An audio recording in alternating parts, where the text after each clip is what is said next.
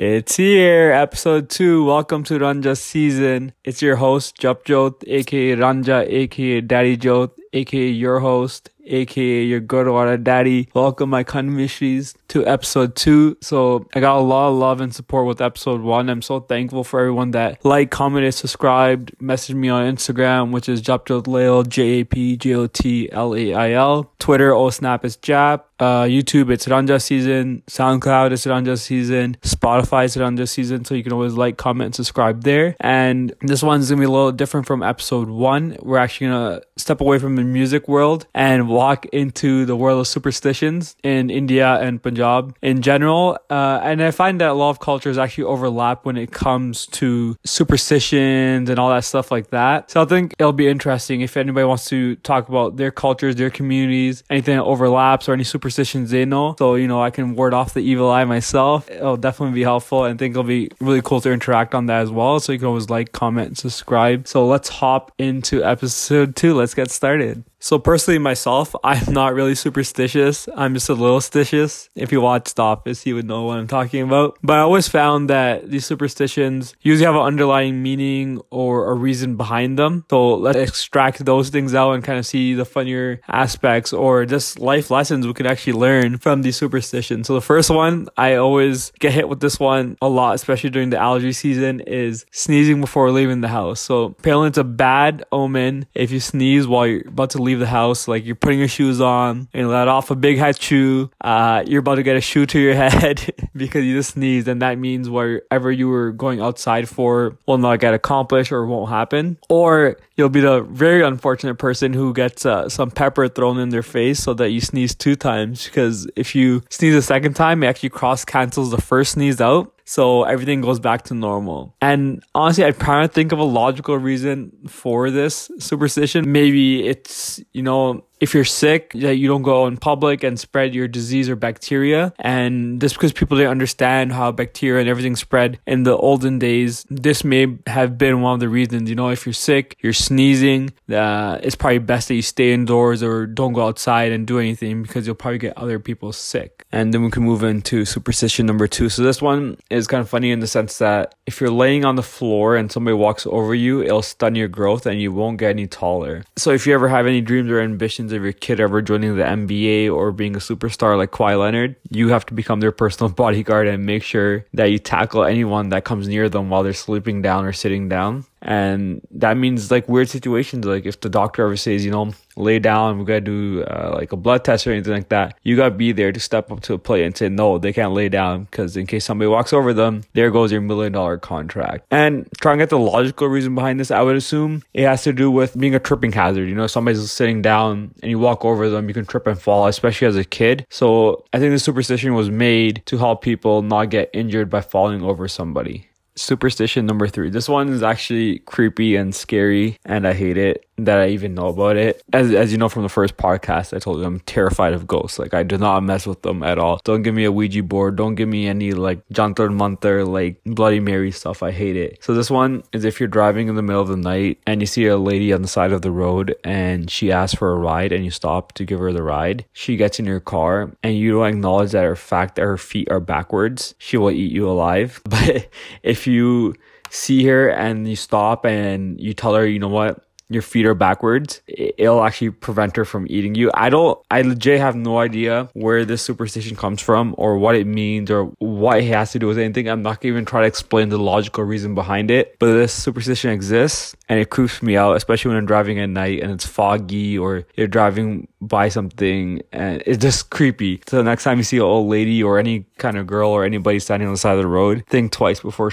uh, trying to slow down because that could be the backwards foot lady. Sticking to the theme of ghosts, the next one is not to whistle at night when you're going to sleep because that also attracts ghosts to come and sing or whistle with you. I, I actually don't know anyone that does. I guess if you're snoring, that could count as whistling if you go like I don't know. That's me trying to snore whistle. But uh, yeah, so that also attracts ghosts. So it's kind of weird that in the Punjabi community, anything you kind of do will bring ghosts upon you. The logical reason is probably some kids' parents were just pissed off that their kid wouldn't stop like making noise at night and they're just trying to go to sleep. So they probably made this up and said that ghosts will come if you don't shut the hell up and go to sleep. And it's also the same reason the next superstition exists is don't sit in the staircase because it attracts ghosts to come and sit down with you and talk to you as well. I've never done this. I've always tried to find a bench to put my shoes on or just sit down and relax, especially after I found out the fact that ghosts will become your friend if you sit on staircases. And I know it's like this is what white people love to hear, like, ooh, a haunted house, let's go inside and explore whereas everybody else just bolts the opposite directions to get the hell out of there. So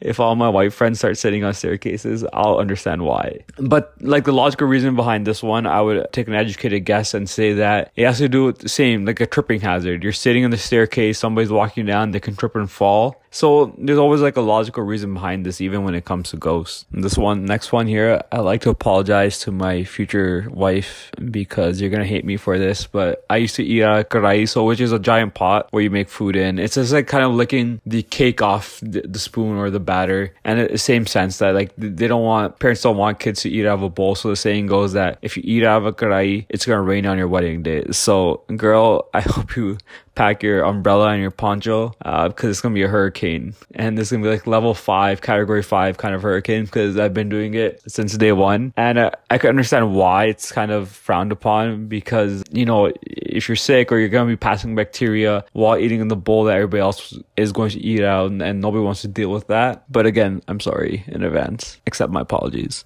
My heer was eating kheer and now it's gonna rain on her birthday Wait, not our birthday. Our wedding day. Well, same to same. Yeah, it's like I'm the best present for her, anyways. It's a Ranja season after all.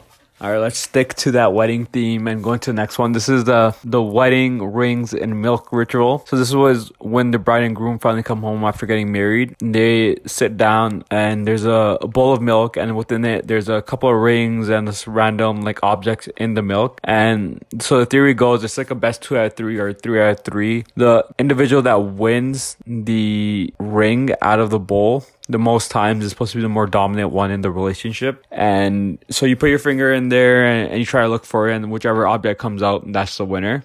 I can, there's no like superstition or like in the sense there's something bad will happen but I think where it comes from is just trying to get the bride and groom to get more comfortable with each other and just having fun games. It makes it like less tenseful, more enjoyable for the whole friends and family that are there and gathered. And it just gives something to revolve around and to have fun with, especially if you think about back in the days when a bride and groom never even met each other and they're they're arranged to be together and this would be in that icebreaker game or something that they can do together for the first time. That would make everybody a little bit more comfortable because it is a, a fair game to play. Unless you're like you're super competitive and you take the whole bowl and you fling it across the, the room and I, I think that would be a bad omen and you're probably off to a bad start This next one, I think a lot of people do, especially my parents, is where they put one dollar shuggan in a card. So if it's like a thousand dollars, they'll make it a thousand and one, and that one dollar is supposed to bring up the couple or whoever it is that much more blessings. Not like the other first thousand did anything for them. But that one dollar is gonna make a whole difference in their life. And somebody was telling me the reason behind this.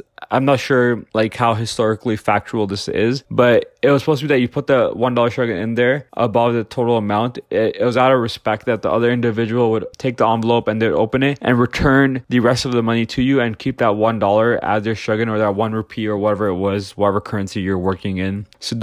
Dollars. But that currency that's returned to you, and then they keep that one dollar shuggan out of respect that they kept what you gave them, but they also return the rest of the funds back to you. Just a side note, I'm actually very proud of myself for linking the first and second bio together with like little tidbits. So if you heard the first one or you missed the first one, go check it out. Again, episode one is called Dildani Mara, and you'll kind of get the back and forth references I make. This next one is actually for all the scientific folk, and I never used to believe this when my dad used to tell me like, okay, like don't play on the grass at night or don't like move any trees or anything like that at night because they're sleeping. I used to think like, how can a tree or grass or a plant sleep? Like I was, I was naive back then, but there's actually statistical, not statistical.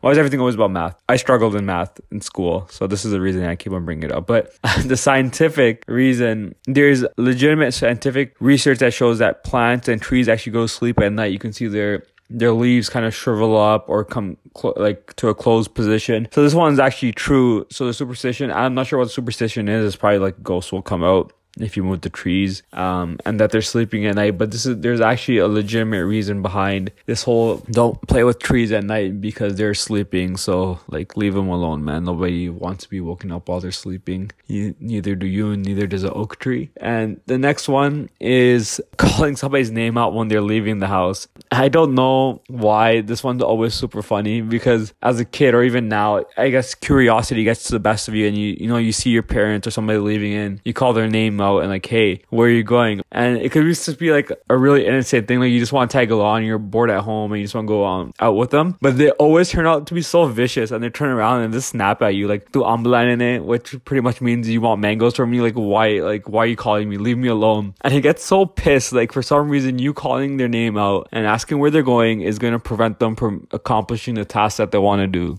I don't know the logical reason behind this. Is probably created for kids like me that are very curious and want to ask their parents what they're doing or what they're up to, and the parents are probably just pissed off and don't want to answer these questions of why, why, why, or why somebody cannot come along with them. So it probably just created this rule, and we're like, you know what? If you say, if you ask where I'm going, it, there's not going to be a good outcome. So it's like leave me alone. Actually, kind of a good parenting tip really to get your kid off your back. I'm gonna save that for later one day keeping with the great parenting advice. The next one is if you leave a shoe flipped over, that that's the same shoe that's gonna beat you up or hit you. And the chappal or the shoe has been used to kind of shape Punjabi kids' future f- since the beginning of time. So this is their educator, this is a facilitator, this is the police, this is a discipline. It is a shoe in the Punjabi household. So the superstition goes uh, like stated before. If the shoe's flipped over if you leave it flipped over that's the same shoe that's gonna you that you're gonna get hit by or beat up by. And this is probably a simple superstition created by the parents to make sure that their kids pick up after they leave or they walk out. And again, it's another tripping hazard. Seems like Punjabi people fall a lot. Maybe they're always falling over Punjabi girls. I don't know. They're pretty. They're pretty. Makes sense. But yeah, so make sure you pick up your shoes if you flip them over because you don't want to get beat by them. And then the next one, this one, I don't even think you need to do this for your parents to fight to show them the credit card bill. But it's if you're playing with scissors or keys or you're just snapping them around, it'll cause a fight to break out between your parents again, this is parenting 101 your kids being a nuisance by jingling the keys around and they think they're funny. The way only way to make them shut up is if you tell them that you and your significant other are going to fight. I know 100% great healthy parenting going on over here but whatever works right? If you're like pushed to the edge you're working 12 hour shifts. The last thing you want to hear is some kid jingling his bells his bells the keys, whatever. I'm only doing one take. I'm not editing this out. So that, so kid jingling bells, jingle bell, Christmas time. But that's the reason behind that. And the last one we're going to talk about is Nazar or evil eye. And I've seen this a lot everywhere. A lot of girls, and a lot of guys are doing this, especially on Twitter. Is uh, they'll be talking about Nazar this, Nazar that, don't Nazar me, or they'll be like evil eye this. Thing is, end of the day, you are like the funniest thing is it's the most evil people. Like you are evil, girl or guy. Nobody's gonna nazar you. You are the one that's giving out the nazar to other people. You are the epitome of like Annabelle the ghost or the doll from The Conjuring. And these people are super creepy. You are the evil. You are sending out that dirty radiation to the rest of the world. So God, please save us all from these kind of people. And the remedy behind this is actually put a black dot or kala I think it has to be out of mascara or something like that. Uh, any anywhere on your person that's supposed to prevent the evil eye. I'm not going to pretend to understand this whole evil magic kind of situation because if somebody has the power to curse you I don't know how a black dot behind your ear is what's going to protect you from like ruining your life. But god damn, if that's what's saving us right now, then I think we're on the losing side of good and evil. Or I can also use, you can spin it the other way around that.